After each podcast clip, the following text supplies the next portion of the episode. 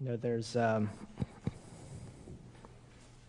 John 14, the whole chapter is, is powerful, but the, the line that jumped out at me as you were reading that was, you know, Philip asks a question to Jesus, and Jesus' response is, Don't you know me, Philip? I've been with you so long. Don't you know me, Philip? And, you know, I think there are moments like that when we when we question God in some way. And there's Jesus coming back at us saying, have, have I been with you this long and you don't know me yet? And that's part of what this series in Isaiah 40 to 55 is about. Knowing Him, getting to know our God better, seeing Him for who He is on His throne and who He is for us in Christ. And by seeing Him, coming to know ourselves so that we don't have questions fired back at us like, oh, Wesley, don't you know me? Yes, Lord, I know you. I want to know you more. I hope that's your prayer. I want to know you more. That's what we're doing here in Isaiah 40 to 55. And this morning we come to Isaiah chapter 46. Isaiah 46.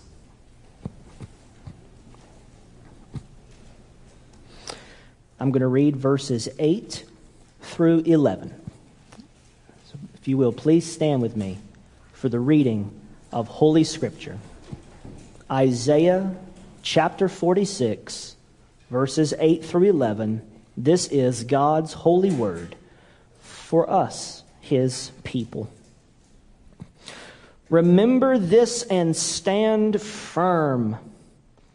Recall it to mind, you transgressors. Remember the former things of old, for I am God and there is no other. I am God and there is none like me, declaring the end from the beginning and from ancient times things not yet done, saying, My counsel shall stand, and I will accomplish all my purpose. Calling a bird of prey from the east, the man of my counsel from a far country. I have spoken, and I will bring it to pass.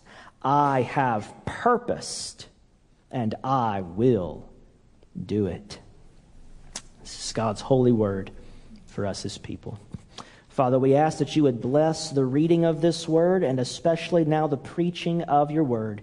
Open up your word to us. Stand forth. Reveal yourself to us from your word today and write the eternal truth of the scriptures upon our hearts and may, they be, may that truth be evident in our lives. Help us to believe all you call us to believe and to go from this place with hearts full of faith and joy, eager to do all you have called us to do.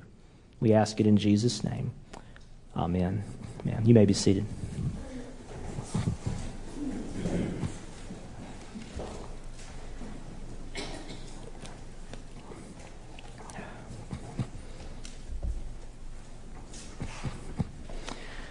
All right, so this morning I want to begin with a quiz. Okay? Putting you on the spot. Theology quiz time. Okay? Um, now, just so you know, the answer to the quiz was in the passage I just read, but you're not allowed to look at it. Stop, look up, don't stop looking down.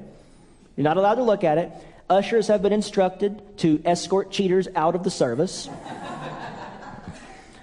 Kyle bought a brand new camera that will zoom in on the cheaters so people at home will know who you are. Okay? Quiz time. Which of the following is more like God? A, the highest and mightiest archangel imaginable in heaven? Or B, a bacteria floating in a toilet? It's a gross quiz. Sorry, Dottie. Okay, who thinks it's A, the archangel? Ooh, we have one brave soul who thinks it's the archangel. All right. Oh, two brave souls who think it's the archangel. Three, I see that hand. Option B, who thinks it's the bacteria? Okay, nobody thinks it's the bacteria. Okay. Or is it secret option C, this is a trick question. Who thinks it's secret option C? Okay, very clever people. Very clever. Secret option C is correct. It's a trick question. The answer is neither. The answer to the quiz which of these is more like God? An archangel or bacteria? It's actually neither. Because as our passage said, nothing is like God. Nothing is like God. He is incomparable. He is unique. There is no one like him.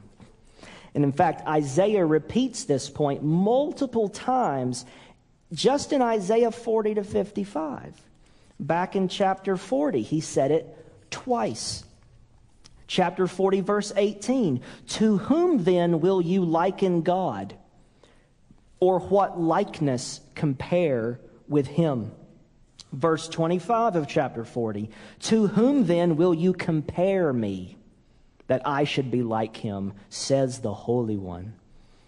And at the end of the day, that's what holy means for God. It means different, unique, other than separate from, one of a kind. That's why the very first sermon in our series was from Isaiah 6, where the angels encircle the throne. The mightiest archangels in heaven circle the throne day and night, and they cry out one thing Holy, holy, holy. He's the thrice holy one. The archangels look at themselves and they look at God and they say, different, different, different special, unique, one of a kind. He's holy, holy, holy.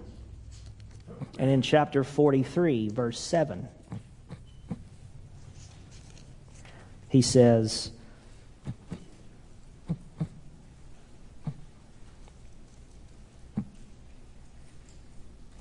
Nope, I put the wrong reference. Somewhere else. Don't you love that? In like the book of Hebrews, right? The book of Hebrews says, well, somewhere it says, and he quotes like Psalm 95. That's what I'm doing. It's biblical. somewhere else it also says, there's none like him. You get the idea. It is true now. You should be thinking to yourself, it is true. What about, what about us? I thought we were made in the image and likeness of God. Mr. Seminary student, did you forget about that one? Genesis 1? Well, no. It is true, though. You're thinking right. It is true. We are made in the image and likeness of God. So there is a real sense, isn't there, in which human beings resemble God. We are rational, relational, religious beings. We have been granted dominion over the earth in Genesis 1 as governors and stewards of God's good creation. We are called to reflect God's glory, to embody His character, and to enact His will in His world. This is all biblical and true. And it's the foundation of Western civilization that human beings individually are unique creations of God made in His image. There is a special resemblance between God and human beings. But at the same time, there is equally a real sense in which human beings are nothing like God at all. And you can read King David's meditation on this tension between likeness and unlikeness in Psalm 8. At the very most, human beings have certain attributes that are analogous to some of God's attributes, but they are not remotely identical. We don't have those attributes the same way God has his attributes.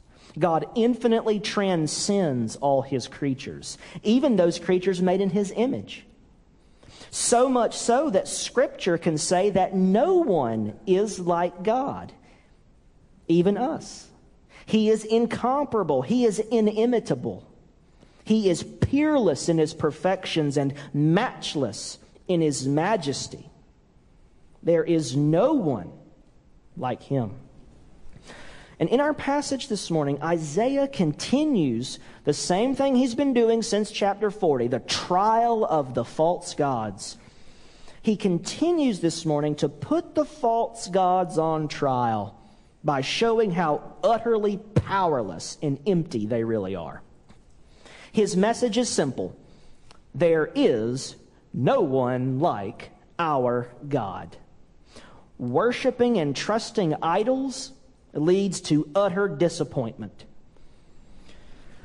Now, our chapter, chapter 46, is divided up into three sections. And in each of those sections, Isaiah shows us three ways the God of Israel is unlike all other gods. And those will be our three points on your sermon notes this morning. Number one, he alone carries his people. Number two, He alone stands in heaven. And number three, He alone brings salvation. So let's begin with the first. He alone carries His people. Look at verses 1 and 2. It says, Baal bows down, Nebo stoops. The, their idols are on beasts and livestock. These things you carry are borne as burdens on weary beasts. They stoop, they bow down together. They cannot save the burden, but themselves go into captivity. So, what's going on here?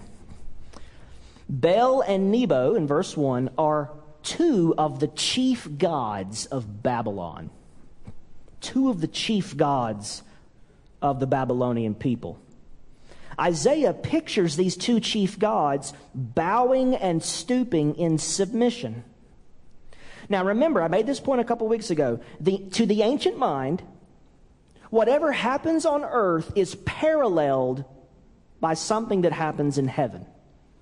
So, to the Babylonians, for example, when two armies clash on the ground, gods are clashing with their armies in heaven.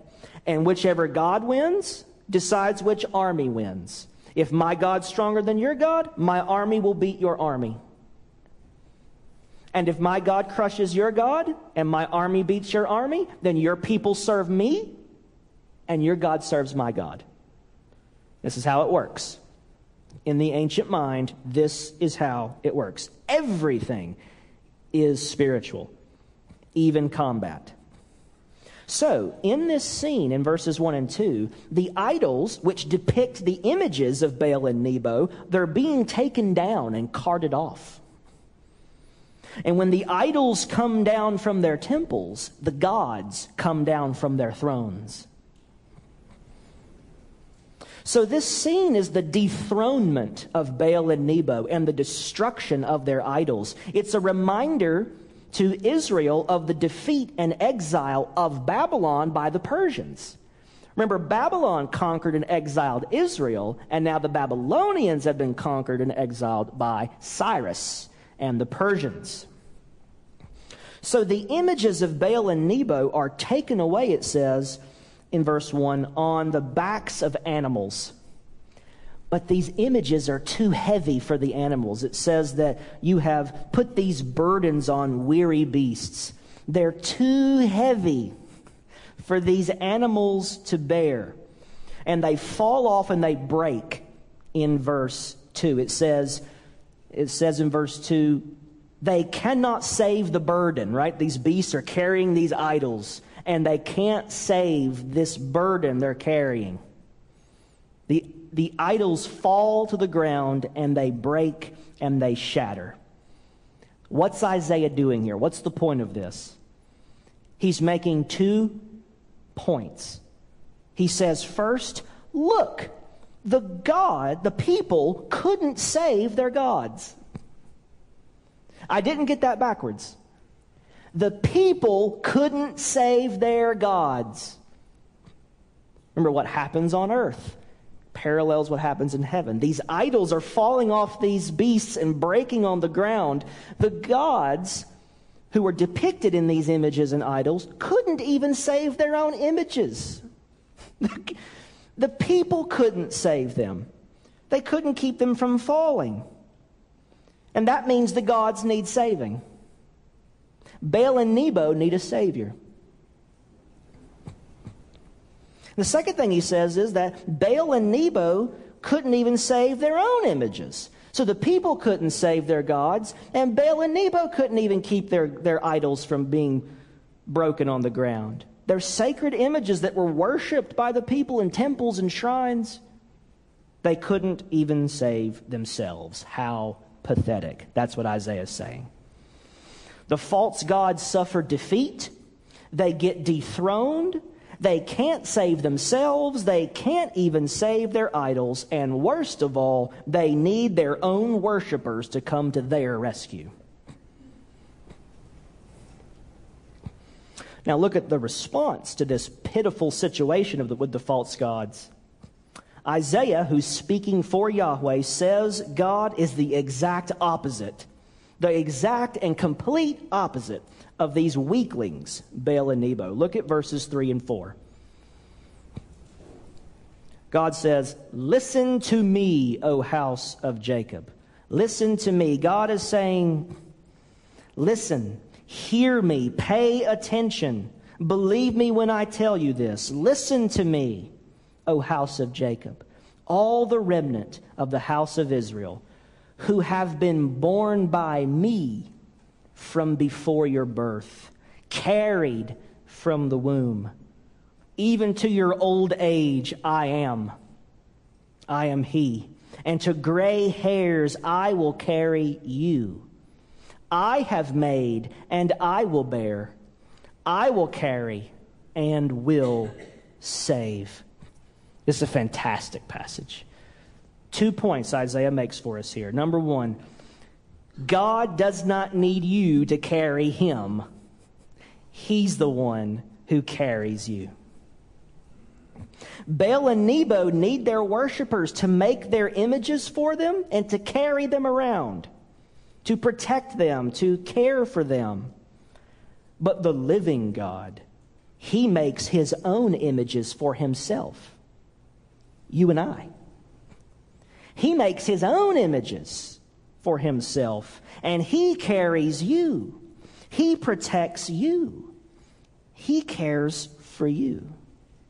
From before your birth, it says, from before your birth to the last breath you take in this world, God has pledged that He will carry you on His almighty shoulders and hold you in His everlasting arms.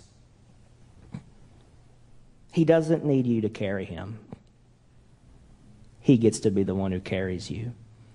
Second thing Isaiah uh, makes a point about in this in these verses 3 and 4 is this. God does not need you to save him.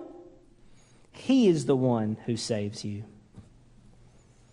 And we need salvation in 10 or 20 different ways, don't we? We need to be saved from sin and from hell and all the rest, like eternal life. We need that kind of salvation. But we need to be rescued and delivered and saved from sickness, from defeat, from failure, from regret, from relationship troubles, to all the mess we've made in the past, from difficult scenarios and situations with family, loved ones, job, money. We need help every hour. Every year there's a new difficulty, a new battle we have to face. Something else life does to us. Sometimes we suffer. Sometimes we fall. Sometimes we're defeated.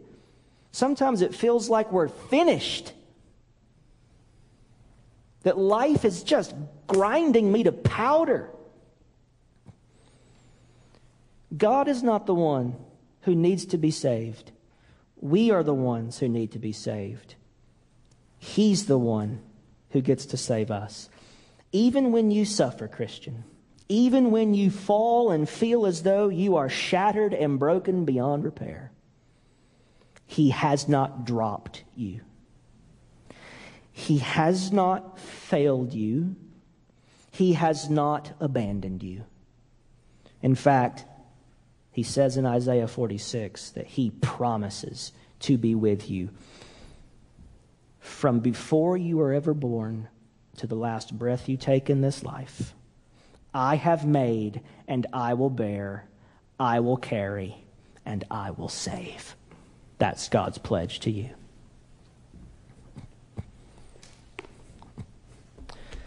Now, verse 5 is the link between section 1 and section 2 of the chapter.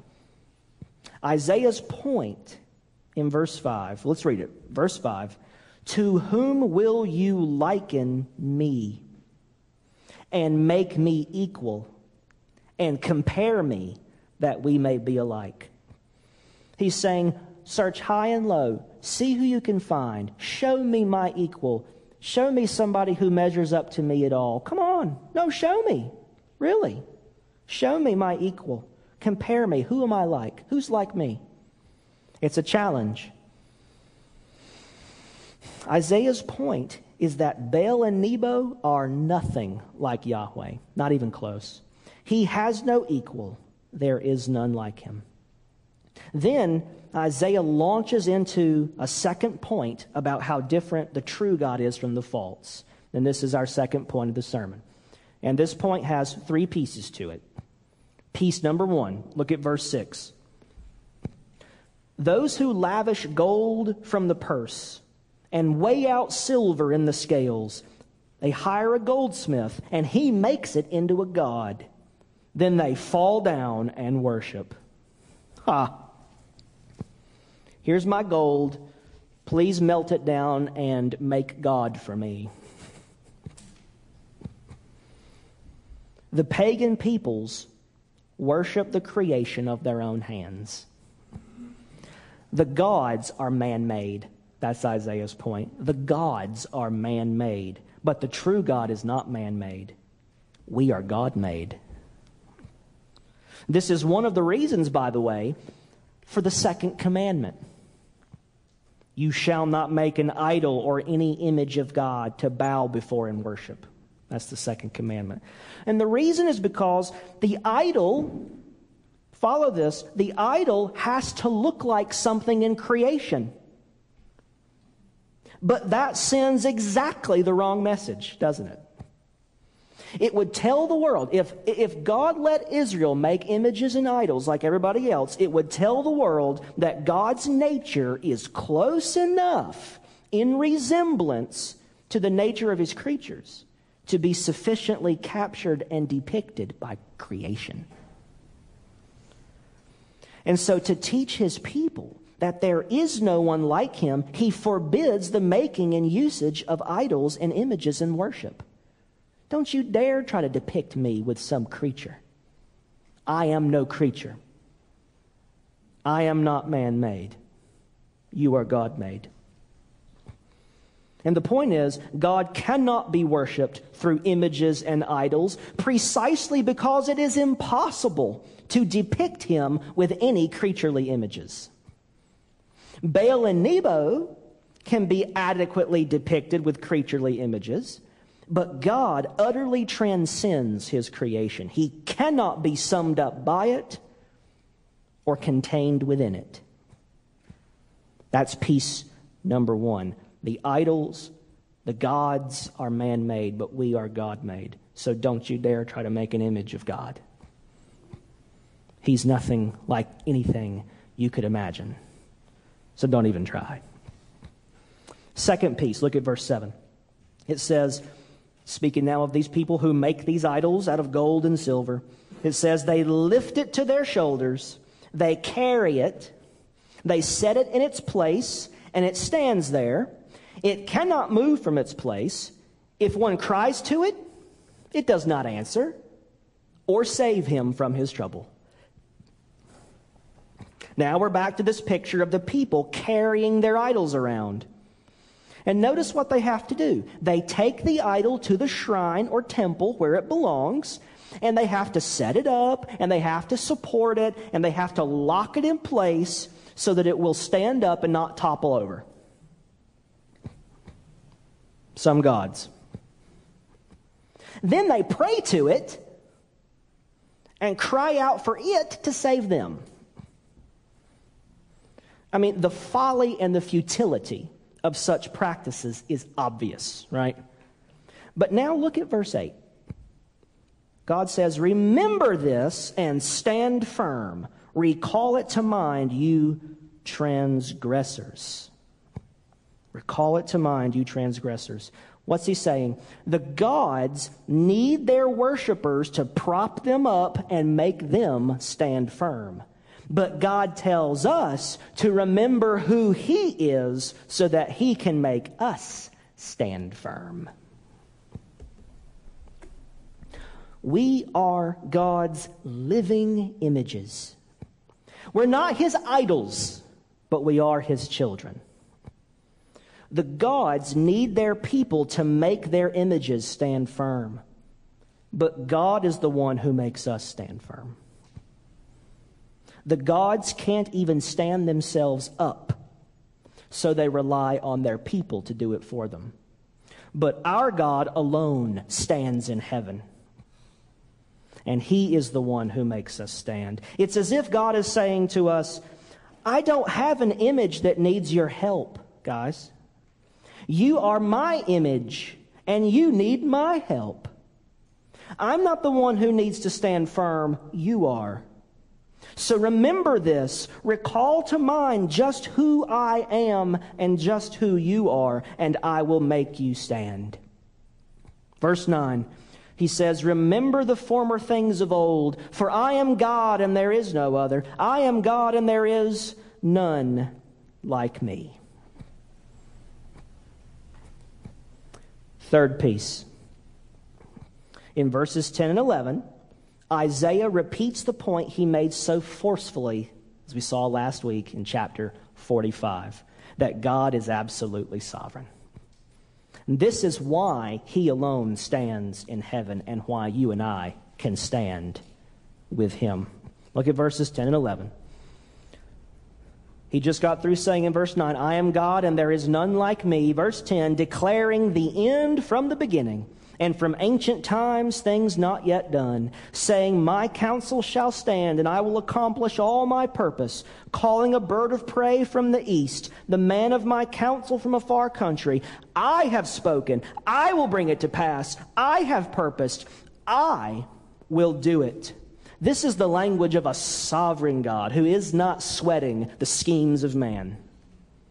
I have a purpose, and do whatever you want. I'm going to bring it to pass. My counsel shall stand, he says. This is what we must remember when we remind ourselves just who our God is.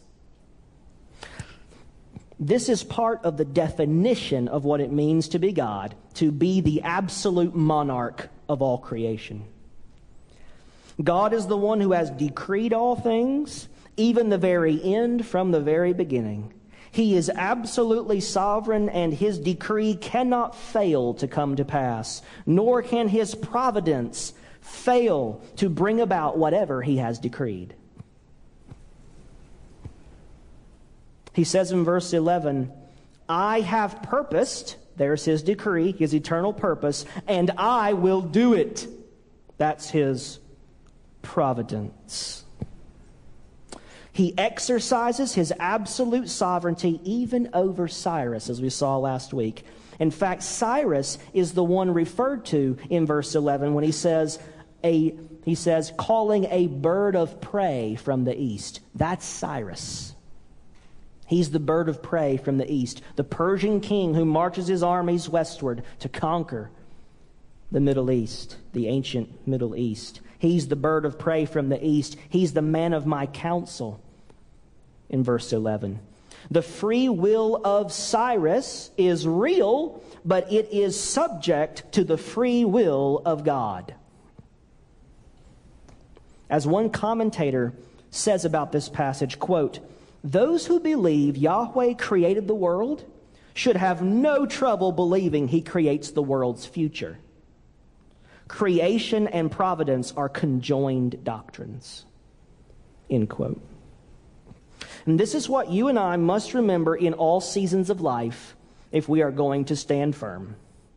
This is why God is able to carry you, Christian, because He alone stands in heaven as the sovereign Lord of all. And if you trust Him, He can make you stand.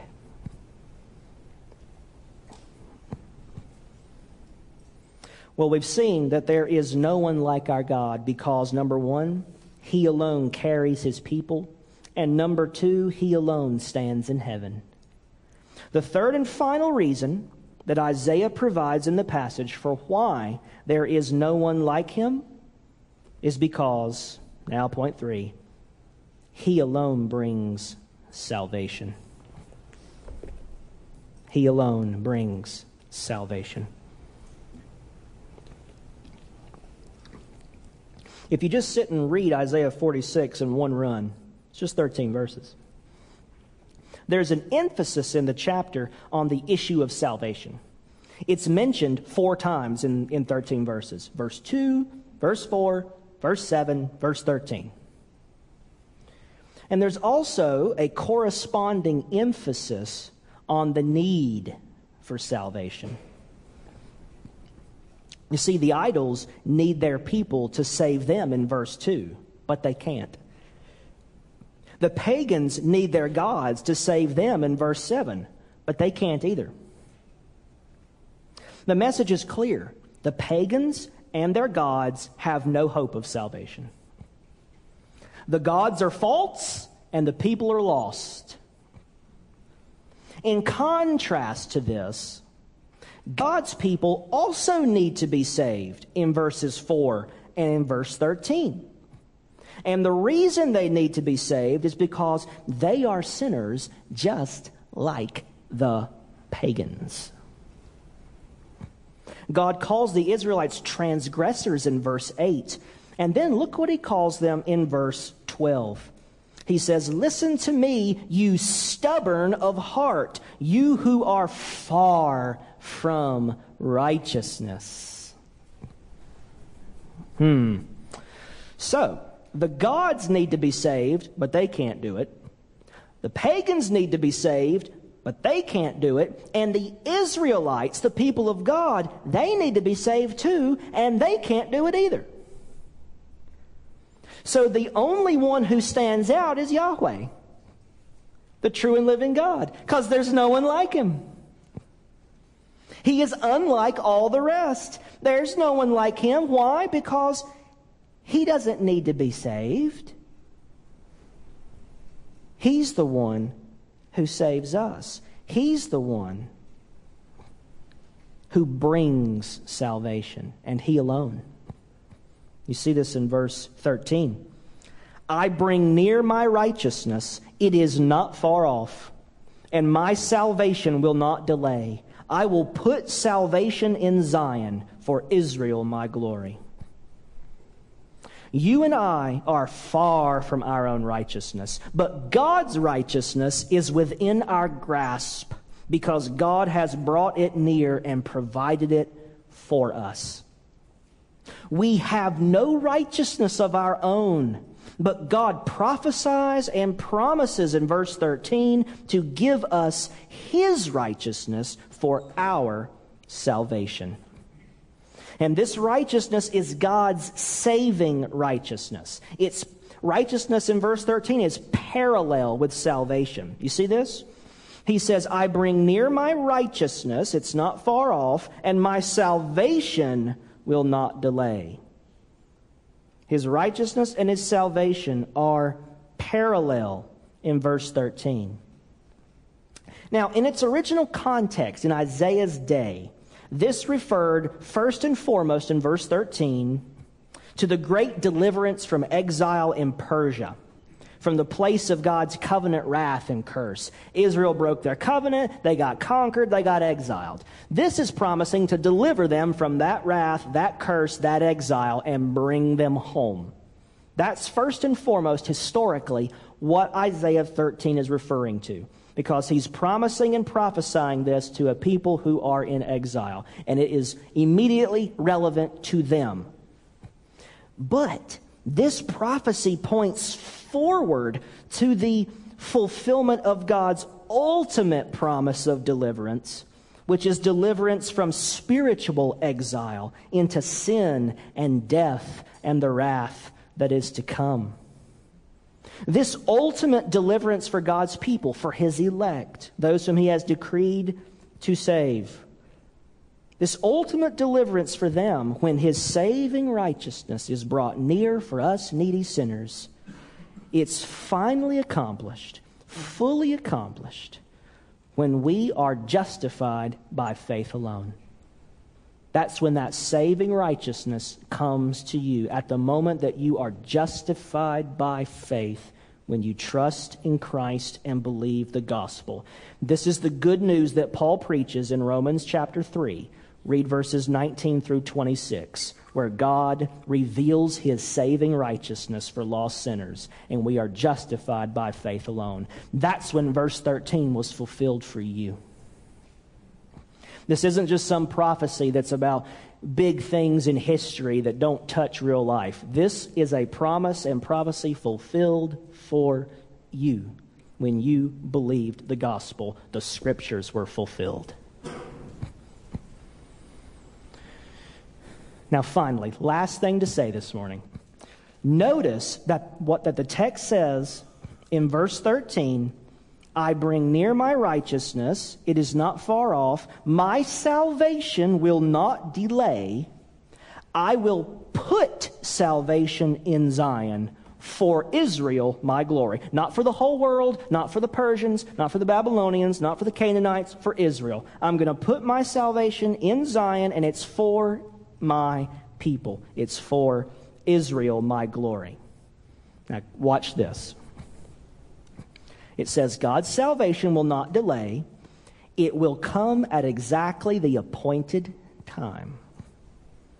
It is prophesied here, and it is fulfilled in the coming of Christ. God sends his salvation to Zion in the person of the Savior for the sake of his people. Now, check this out. Remember Baal and Nebo, right? Baal and Nebo, verse 1, the gods of Babylon, the two chief gods of Babylon. Bel was actually a title. Bel is a word that means Lord. And it was a title for the chief god of Babylon, whose actual name is Marduk. He's the hero warrior god. He's the one who created the world.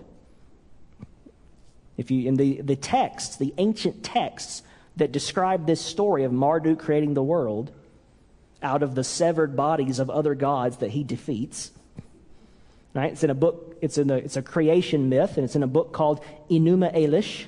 Okay? You can read this free online anywhere you want. Marduk, you can still read the story, one of the oldest written stories in the world that has survived. Bel is the title for this god, Marduk. Okay? And check this out Nebo in Babylonian mythology was Marduk's son, the son of God. Marduk is Babylon's God the Father, and Nebo is the divine Son of God. These gods stooped down in verse 1, but they could not save, and their images fell to the ground. When they stooped low, they were shattered and they could not rise. And their people were scattered and left with no hope. Their images are nothing, and they are nothing, but the true God who alone carries his people.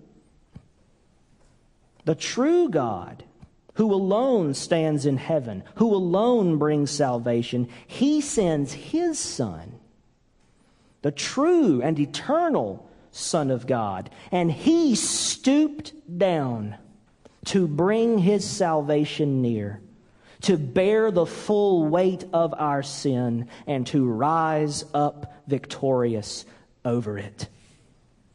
Bel and Marduk, father and son, fail and fall, but God the Father and God the Son, Jesus Christ, your living Savior, they do not fail. They have not fallen. Christ stooped down to our lowliness and went all the way to death, even the death on the cross. And because of that, he has risen above the heavens, and he rules and reigns today for you. Baal and Marduk failed, but God the Father and his Son, Jesus Christ, succeed in bringing everlasting salvation for their people. I have spoken, and I will bring it to pass. I have purposed, and I will do it. So listen to the word of the Lord today, Christian. Remember who he is. This is your God, Christian. Baal and Nebo are a parody of the real thing. You serve the living God. Father, Son, and Holy Spirit.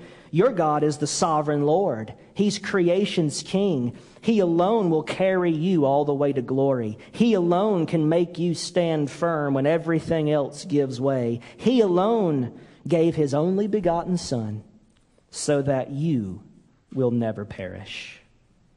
Give him your heart today, Christian.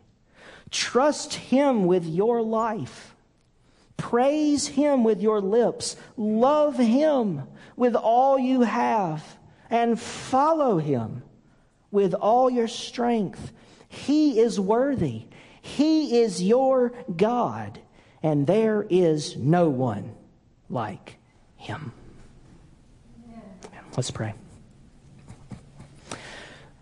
Father, we thank you that we serve a living and true God, mighty and powerful, unstoppable matchless in your majesty, nothing to compare to you. You are absolutely unique, and we are your people, and we bow before you, blown away by your sovereign mercy, grateful forever for the mercy of the cross.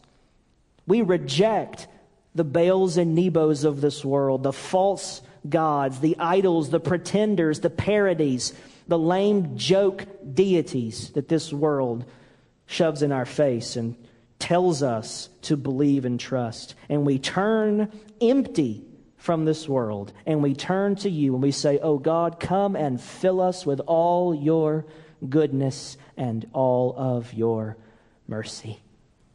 Fill us today. Help us to get our eyes off of these deceptions around us in the world and to turn our eyes ultimately up to you and to your Son, seated at your right hand, the true God, Father and Son. And may we worship you for who you are. May we never entertain any rivals to you in our hearts. May you be seated alone forever in our hearts. Make us to stand. We trust you to carry us. And we long for that day when your salvation of us will be complete, when we can see you, O God, face to glorious face. Oh, give us a taste and a relish for that day, and may that sweeten every bitter moment of life and get us ready to be with you forever. And may we never have to hear Jesus say to us, Philip, don't you know me? Oh, let us know you, so that we never have to face that question. We want to know you more. Teach us. We're hungry for more of you. And may we go with faith and joy, bearing everything you bring our way, eager to obey everything you've called us to do. Increase our faith, strengthen our love, and send us from this place worshiping you with all we have. We ask it in Jesus' name. Amen.